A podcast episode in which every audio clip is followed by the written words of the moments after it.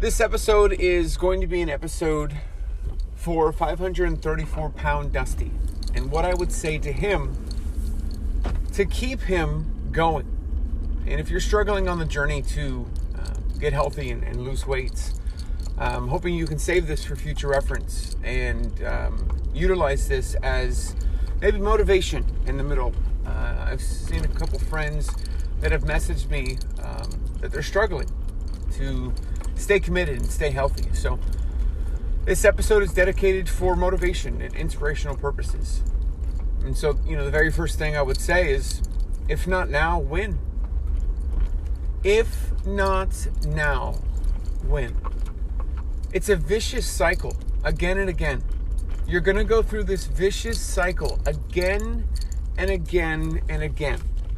You're going to start, you're going to have that feeling of desperation that you've got to do something about it. I've got to do something. I hate the way I look. I hate the way I feel. I hate this and I've got to do something. And in desperation, maybe you started something that isn't necessarily sustainable or long term. Maybe you won't be able to commit to this for a long period of time, but at least it'll get 30 pounds off right away. It's not going to last.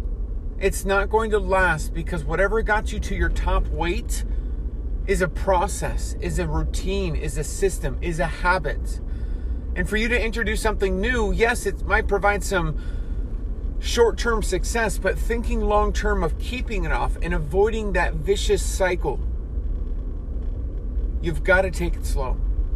You've got to do something that you're prepared to do for the rest of your life and not just for a moment or not just to lose 30 pounds. If not now, when? It doesn't have to happen in a timeline that's laid out in magazines, seven pounds in 10 days. It doesn't have to happen in the timeline of someone that you see online or on social media. It doesn't have to happen in the timeline that you've seen.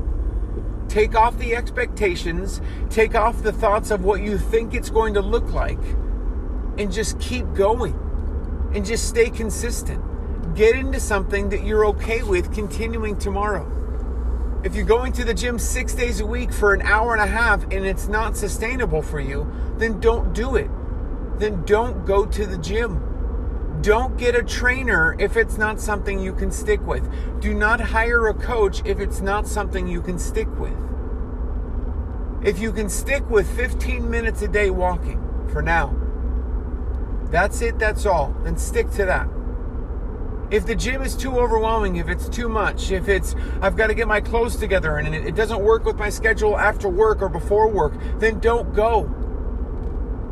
It's not going to last long term, five years, 10 years from now. It's not going to work out if it's too much right now.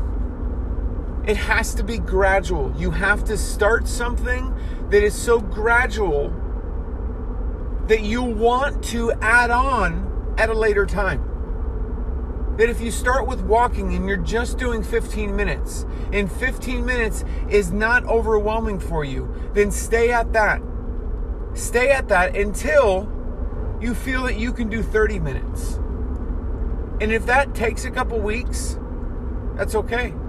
Because if you do it right, you're not going to have to do it again. Again, vicious cycle. Again and again, a vicious cycle of hating how you feel hating how you look, hating everything about what's going on, starting something, and then coming to a point where it's too much, you can't be consistent, everything comes up to deter you away from being successful, and you quit. You get back to old tendencies, old habits, you get back to what you're used to, what your routine is. And you put a blinder on how you felt when you started the journey. You put a blinder on long enough for you to just get back into it and just say, I'm fine, I'm fine, I'm fine, I'm fine. You're not fine. It's not okay to put blinders on taking care of yourself. You are a priority. Everyone else around you, yes, can be a priority. Your kids, your family. But you've got to take care of yourself. Because if you've got kids, you're not going to be able to take care of them if you're not taking care of yourself. Do you want to be the best family member, the best niece and aunt and uh, family member? You've got to take care of yourself. It doesn't minimize your role as a parent or, or as somebody who has a family, but it does put a priority on the fact that you've got to be around for them. So it's not the time to give up. It's not the time to throw in the towel. It's not the time to to completely throw away your progress. If you need to take a break, then take a break. If you need to take 3 or 4 days where you just completely detach but plan on getting back in, then do it. This is long term. This is going to happen for years to come. Years.